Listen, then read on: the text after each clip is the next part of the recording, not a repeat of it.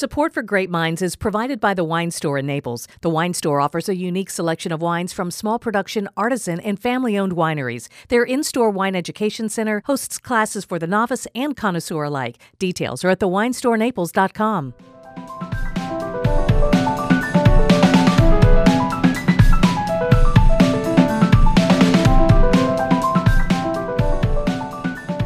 welcome to Grape Minds, a wine centric podcast where two wine loving friends take a look beyond what is in the glass. We dig a little deeper into the stories, the culture, and the history behind the wine. I'm Julie Glenn.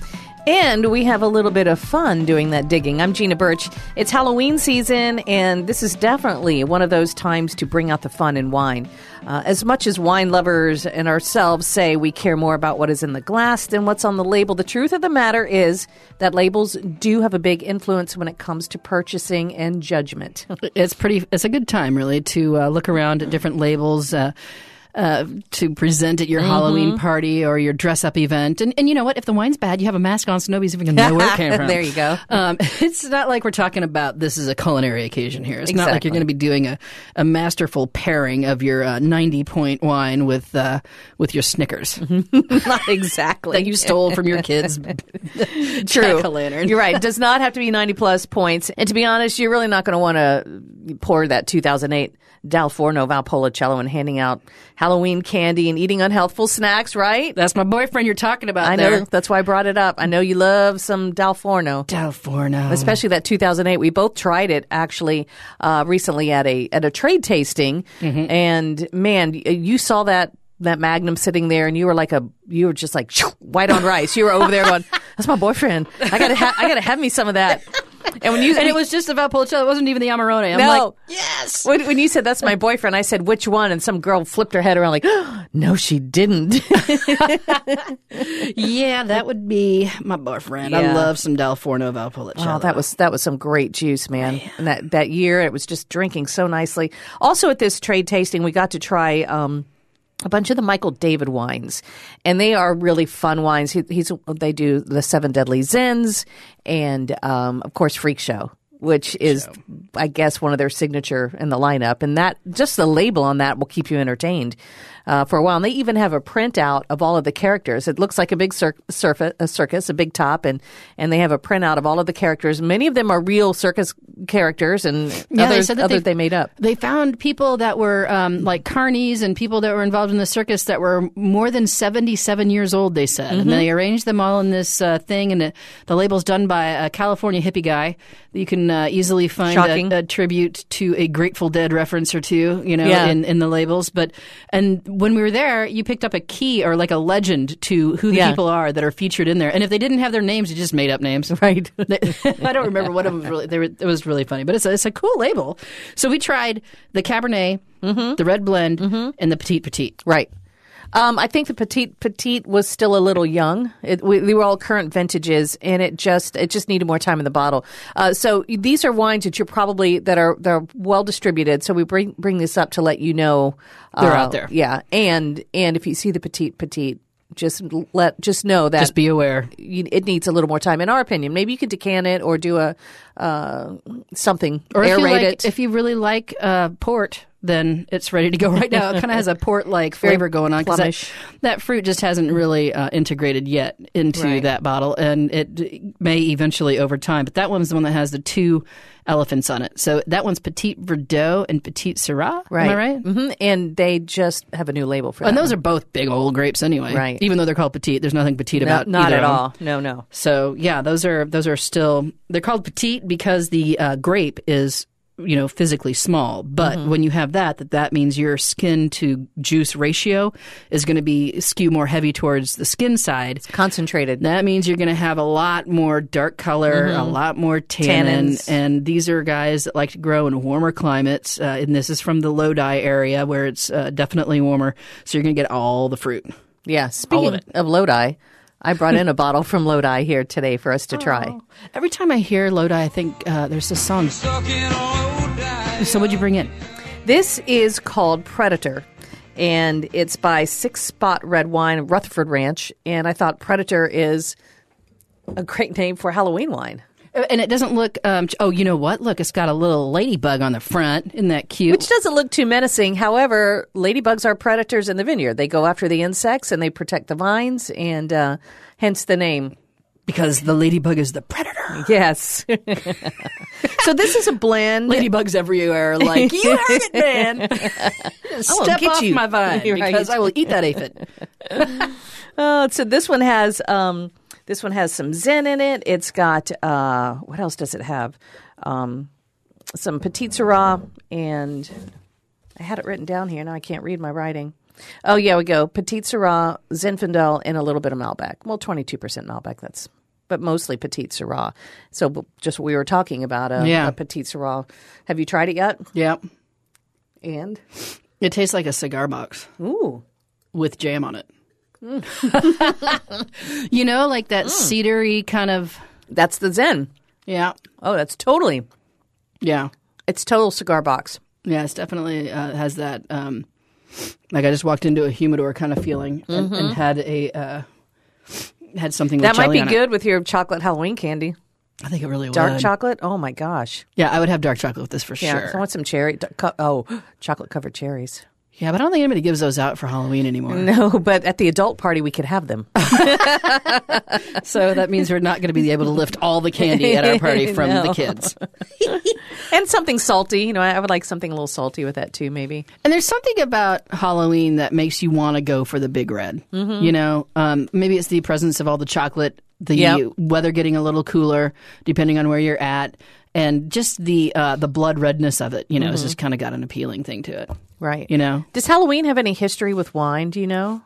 Well, you know, historically, it was a big part of religion and religious ceremonies. And of course, there was the cult of Dionysus and the cult of Bacchus. So, I mean, we're thinking about the occult and then also history. Then you get over into the United States, and uh, we have the introduction of Mr. Thomas Welch. He was a Methodist minister turned dentist, and he really did not like alcohol. So much so. I, I, I see the writing on the wall for this story. well, this was back in that uh, that era before Prohibition, Right. You know, so he was like one of the early champions of it, uh, way back in 1869. Mr. Welch. Mr. Thomas Welch, Mm-hmm. he uh, discovered, perfected a process to remove the alcohol-producing yeast from grape juice. Let's think Welch's grape juice. I Yes, guess that's where it- that came from. Exactly. That's interesting. And And his- history on grape juice. Yeah, well, his son Charles reflected, and I'm quoting here the Welch Company was born in 1869 out of a passion to serve God by helping his church to give its communion uh, uh, the fruit of the vine instead of the cup of devils. so there's our Halloween tie-in as far as the history of, and then of course you know you have seven deadly sins, you have rapture, you have all these From Michael David, yeah. These are all just fun little like plays on the uh, you know the cult of Dionysus and, and Bacchus and Yeah. the cup of the devil. Well, I, I, knew you'd uh, w- did some digging into the history, and since you mentioned devil, um, that that leads me to one of my favorite uh, Halloween wines, and that's from Concha y Toro, and that's Castello del Diablo. Castello del Diablo. Cas- that was a good one. Yes, That's a goodie. Cas Casi Casoli Casoli Casiello. Casiello? Uh, gosh, see, if I hadn't stopped, I would have just kept. It means basically the cellar of the devil. Oh, really? And um, what that has a great story behind it. In, in Chile, the winemaker, um, people were, were going down into a cellar and stealing his wine in the middle of the night. So he started this rumor that there was a devil in the cellar, Mm-hmm. so people would stay away. And then, and to this day, everyone when they go there to visit, like, oh, it's haunted. There's a devil. There's something in the cellar. And he goes like, no, I was just trying to keep you fools from stealing my wine. You know, Casiello, Casiello era, whatever, Del Diablo, but I mean, cellar of the devil. And they make 12 different wines, actually. They have a red blend, they've got a Malbec, they've got um, a Sauvignon Blanc, they even have a rosé that's pretty darn good, and they're all affordable. They're all under $20, $15 range. And these are uh, wines that you're going to be able to find probably on most grocery store shelves.